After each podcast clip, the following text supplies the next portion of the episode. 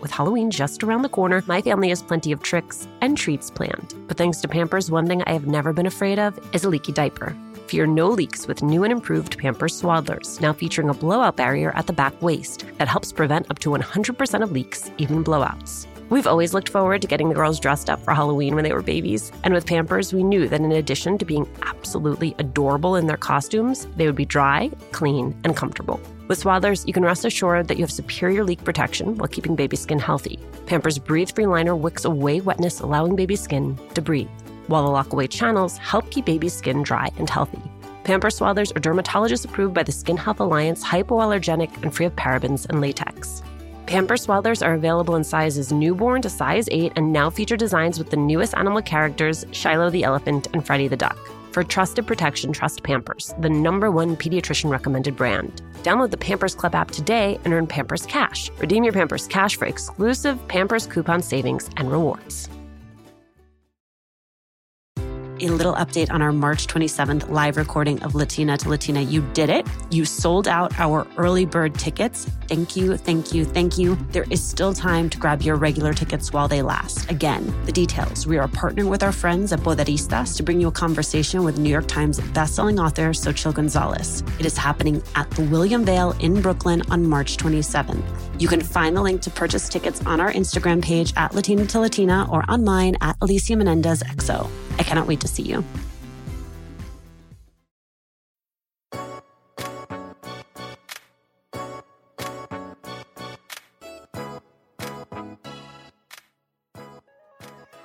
A big part of this podcast is finding inspiration in the lives and journeys of other Latinas. And that is exactly what Arianna Davis does in her new book, What Would Frida Do? A Guide to Living Boldly. There's no doubt that Frida Kahlo is a good source for that inspiration, but Arianna is too. We talk about the risky move that helped her get her foot in the door at O Magazine, her decision to leave and then come back, and how you cultivate enduring relationships when you work with some of the most powerful women in media.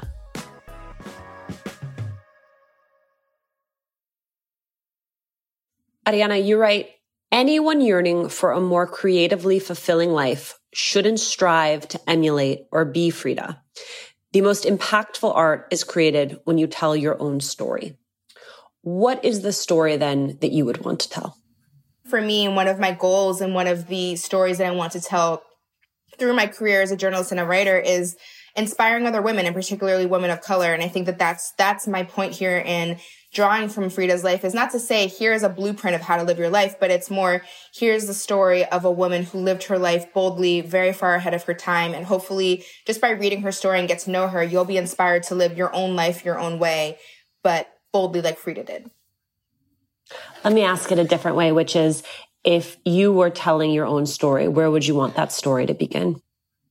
I think it would start with being a little girl. I grew up in outside of Baltimore. My dad is black, my mom is Puerto Rican. So I grew up biracial. I grew up in the suburbs around, you know, mostly white kids. I went to private school. And so identity for me was always a very complicated thing, especially as a kid.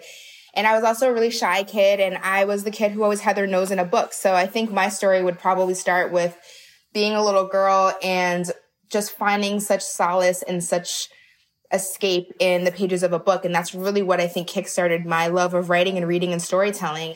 And it would then kind of take me through this journey of wanting to be a writer, going to Penn State and studying journalism, thinking that I had to go down the newspaper track because that was what was accessible at the time versus like magazines was what I really want always wanted to do. But the world of magazines was so inaccessible. It was this glamorous world that only to be frank, women who had access and privilege and could pay to like move to New York City and intern and not make much money. But it was thanks to, uh, I was a scholarship student at Penn State. And at a dinner that we had, the publisher of 17 magazine spoke and she gave this like really inspirational speech. And afterwards you know this was either crazy or genius but i basically like followed her to the bathroom and told her i would love to break into journalism and i would love to be in magazines. And i asked for her business card. Her name is Jayne Jamison and once I moved to New York, you know, I reached out. We had coffee. She was super helpful. And she basically, long story short, helped me to get my foot in the door and get my resume to apply for a postgraduate internship at Oprah Magazine.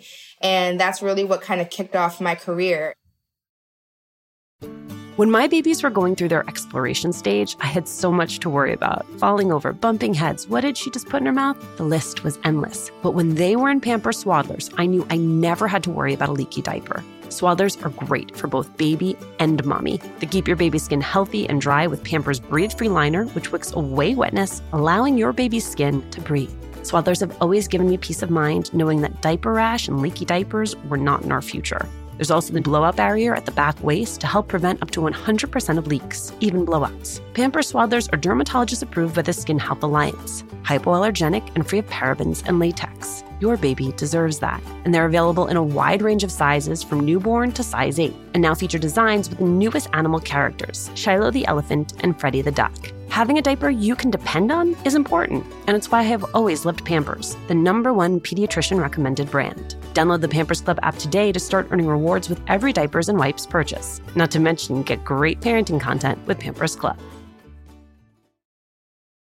Hi, Latina to Latina listeners. It's Brenda from Tamarindo Podcast. And if you love Latina to Latina, then we know that you're going to love Tamarindo Podcast. And if you're in the LA area and can't make it to the Latina to Latina live event, we'd like to invite you to our event on March 28th at 6:30 p.m. We're hosting Amigas Blossoming, a night of celebrating and cultivating blossoming friendships. This will be in Highland Park, and all the details to RSVP for free are at tamarindopodcast.com forward slash events.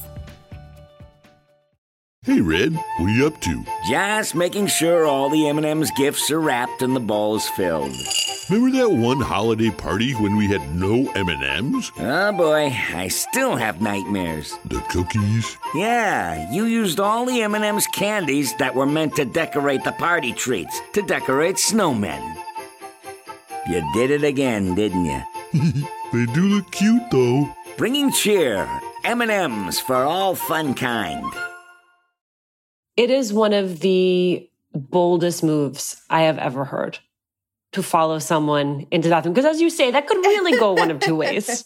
it really could. And honestly, if you ask me now, like I don't know what overcame me at the time. I don't know. I it wasn't something that I planned. I just remember it, it just kind of kicked in, and I literally was like, I could not let her leave this dinner without at least introducing myself and getting some FaceTime with her or asking her for a card. And I just went for it.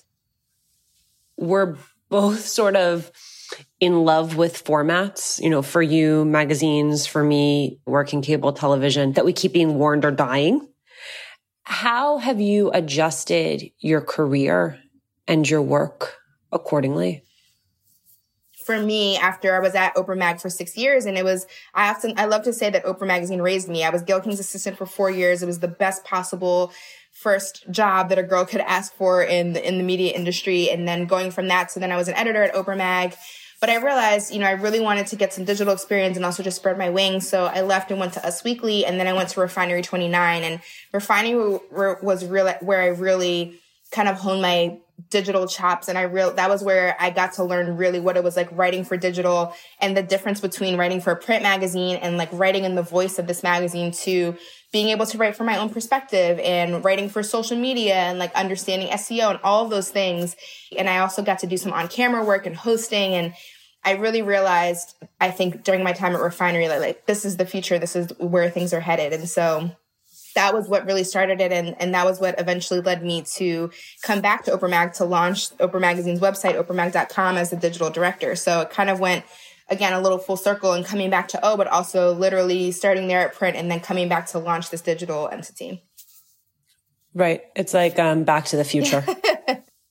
so I, I do think for me, it wasn't until I left and I got all this experience elsewhere and that I became kind of known as this like digital wunderkind, you know, after my time at Refinery that then it was like, okay, I could come back to Oprah Mag in a new light and with a new level of experience and respect where people could say like, okay, she's the right person because I know this brand, I know the magazine, but I also have the experience and the background to say like, here's how we can make it digital.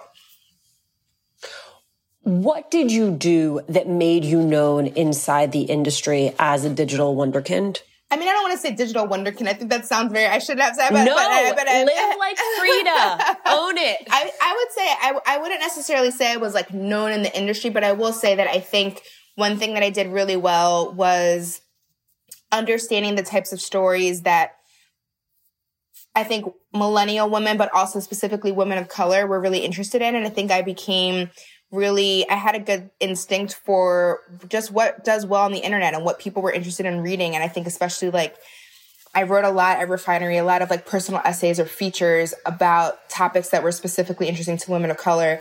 I think I just had a really good instinct for things that were like internety and voicey. And that was something. What was your metric there? Was your metric like, if I am interested in this, then I know that other women of color will be interested in this? How did you develop that sense of what it was that would really resonate with the audience?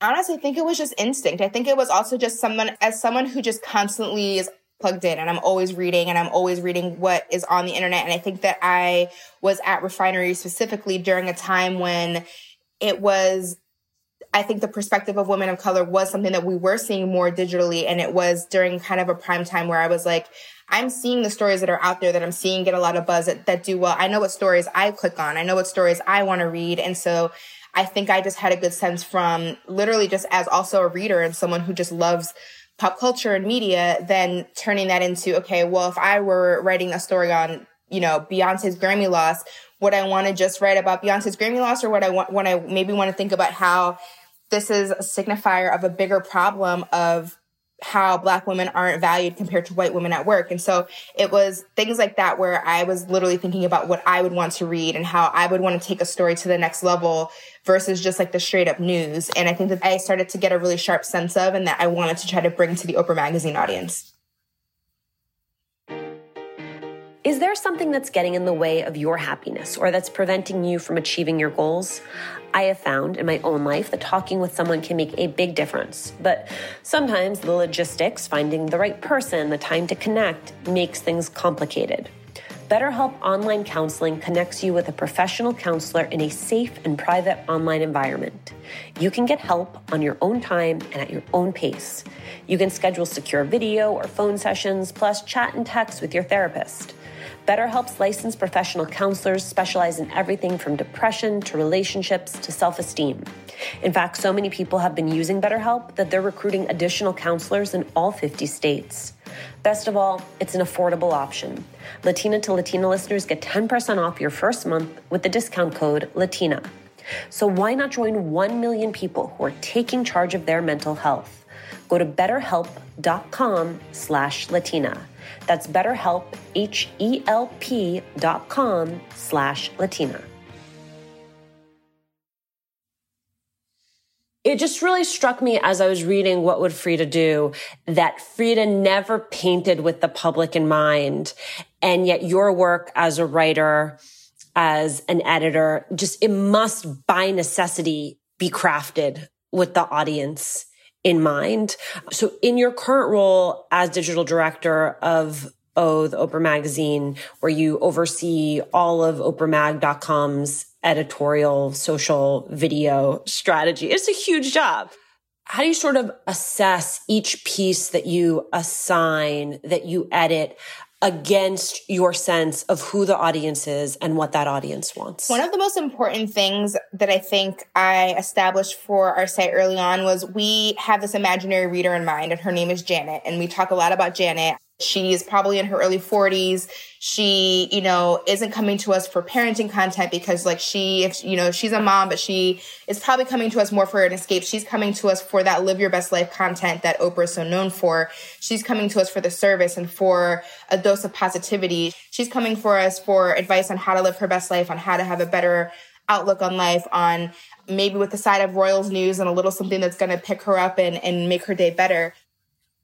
I think a lot and I wrote a lot in my book, The Likeability Trap, about mentorship and sponsorship and how critical mentorship and sponsorship are, is for women in general, but especially for women of color.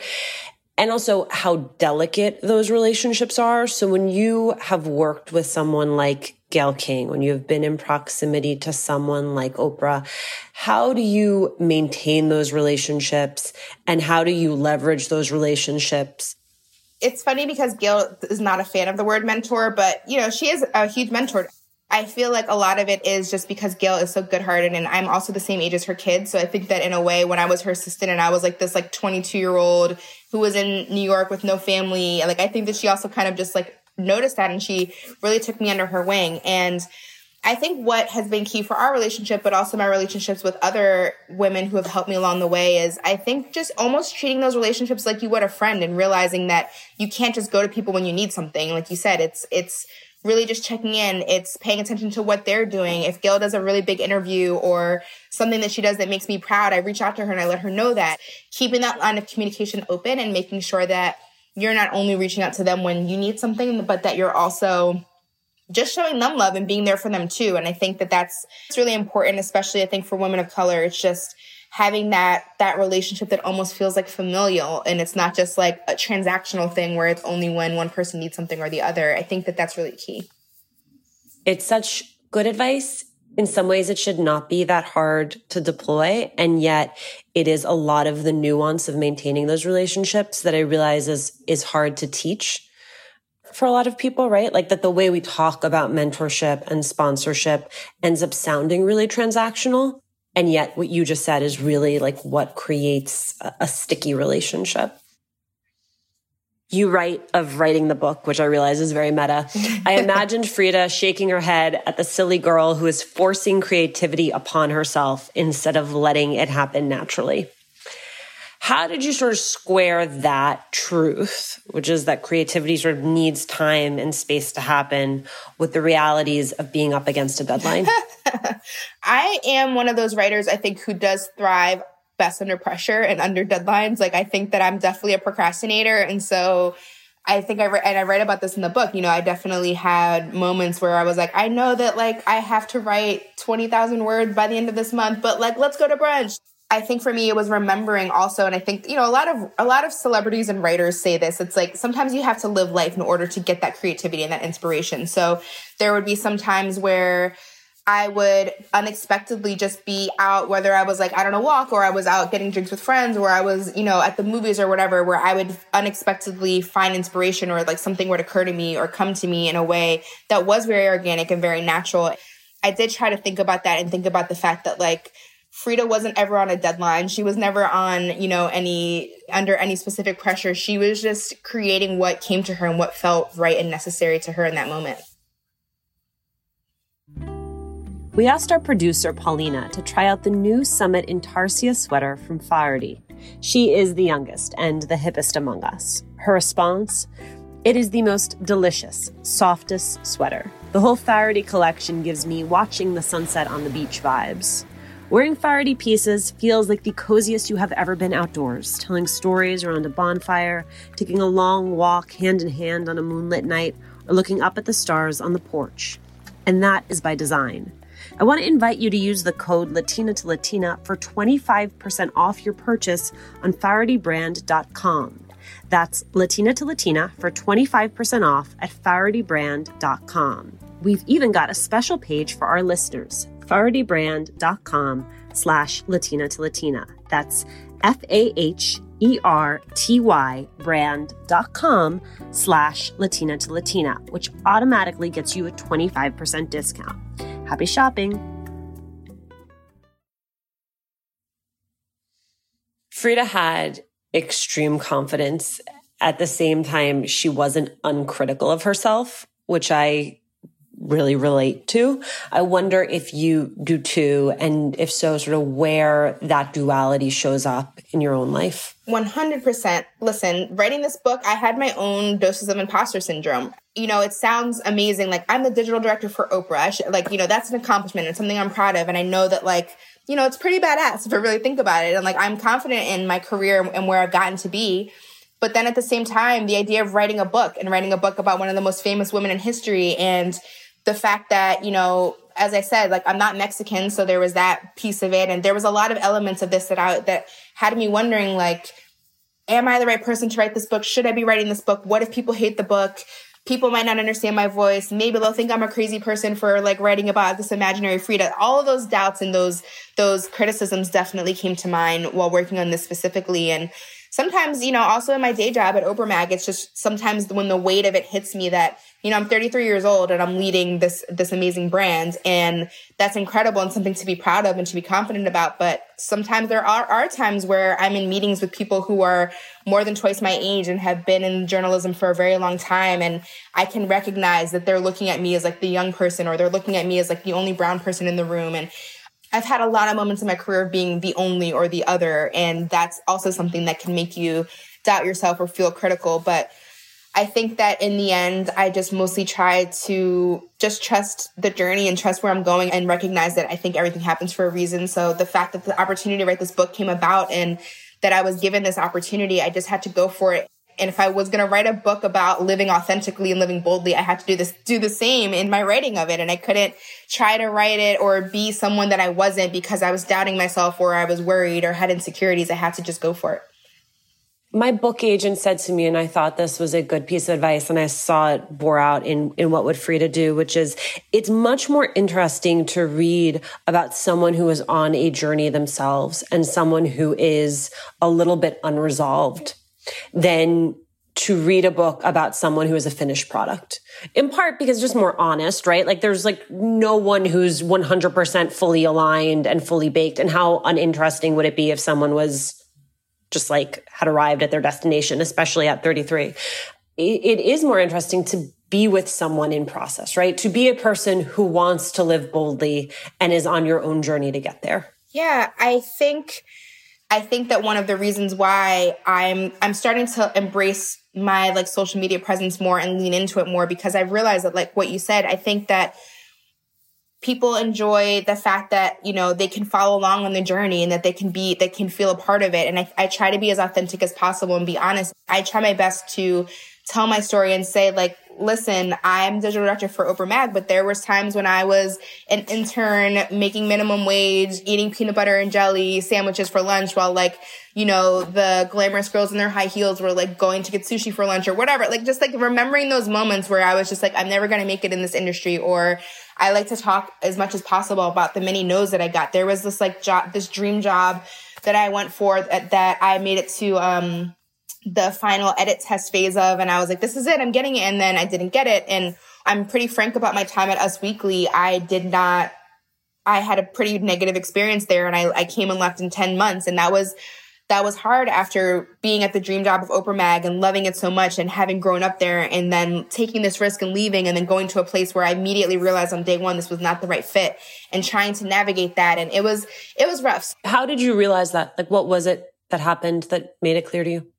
It was just, I think, a feeling of realizing I, I'm a really big energy and vibes person. And I think that one thing that I've really realized from that experience is who you work with is so important. And I think that the people who work at a place really, at least in media, I will say, I think the people who work at a place can really represent what the, what that outlet and that, and that that publication is all about. And I think that's why I loved my time at Oprah Mag so much because every single person who works at Oprah Mag really embodies that kind of spirit of like living your best life and really is like a positive person and it feels right for the publication refinery it was all like you know young millennial women who just like really wanted to like empower people and then i think at us weekly it, it did almost feel like it fit in that it was a lot of like kind of I don't want to talk badly about them, but I will just say there was there, there was just an energy there that I felt like was not a fit for my spirit and who I was and what kind of storyteller I wanted to be. And I realized that pretty early on. So I say all of that to say that I think that for me, I, I, I try to be as open as possible with those things and just make people realize like, yes, when I tell my story of like, I started as an intern and now I'm the digital director and I'm only 33, like it sounds amazing and it sounds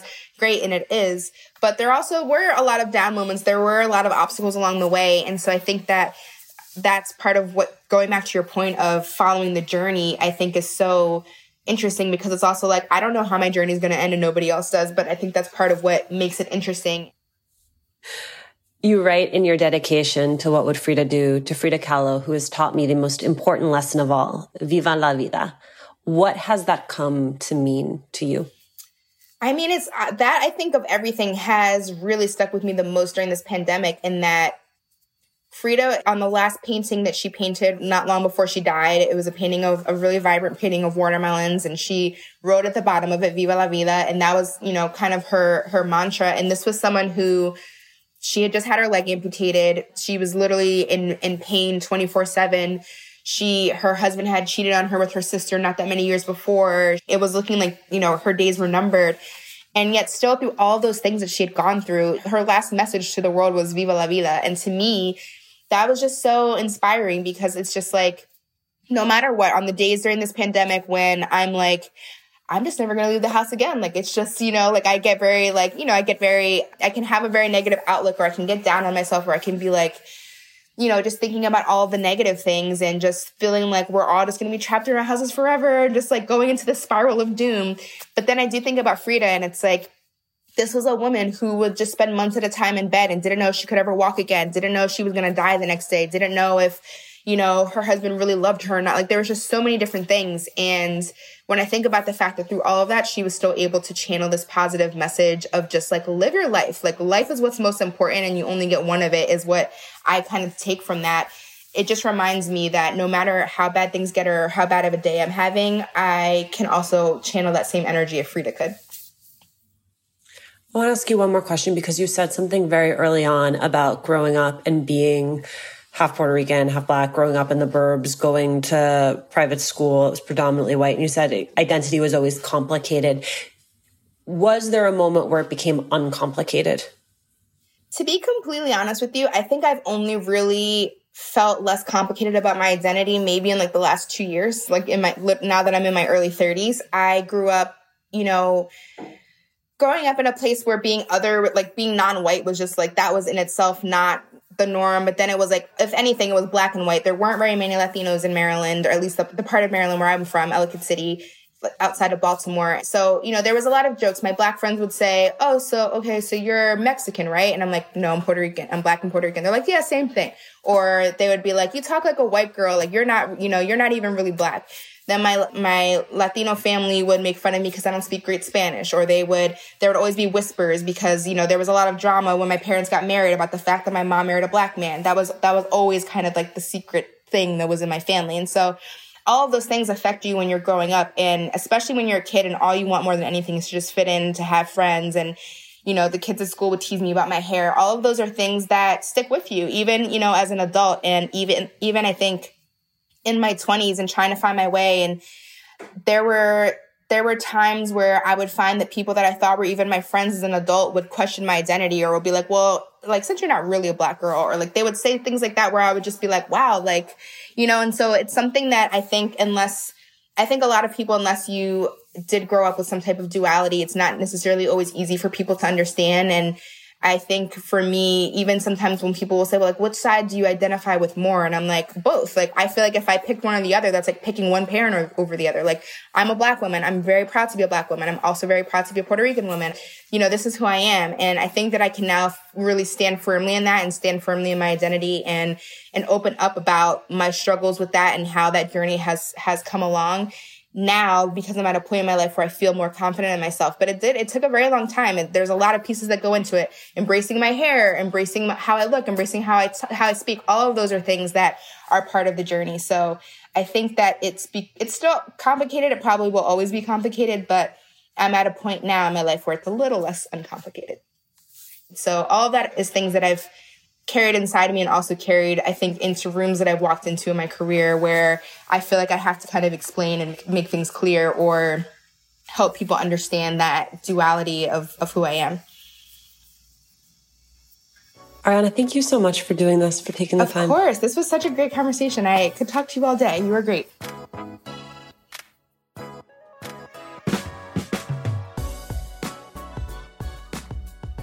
Thanks for joining us. Latina to Latina is executive produced and owned by Juleyka Lantigua Williams and me, Alicia Menendez. Virginia Lora is our managing producer. Cedric Wilson is our producer. Carolina Rodriguez mixed this episode. Manuela Bedoya is our social media editor. We love hearing from you. Email us at hola at latinatolatina.com. And remember to subscribe or follow us on Radio Public, Apple Podcasts, Google Podcasts, wherever you are listening. And please, please leave a review. It is one of the fastest, easiest ways to help us grow as a community.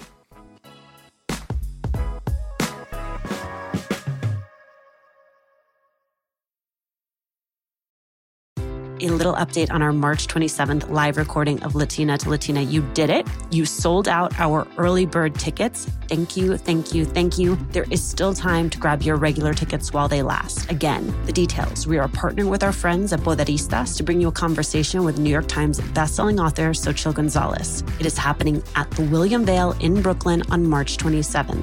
You can find the link to purchase tickets on our Instagram page at Latina to Latina or online at Alicia Menendez XO. I cannot wait to see you.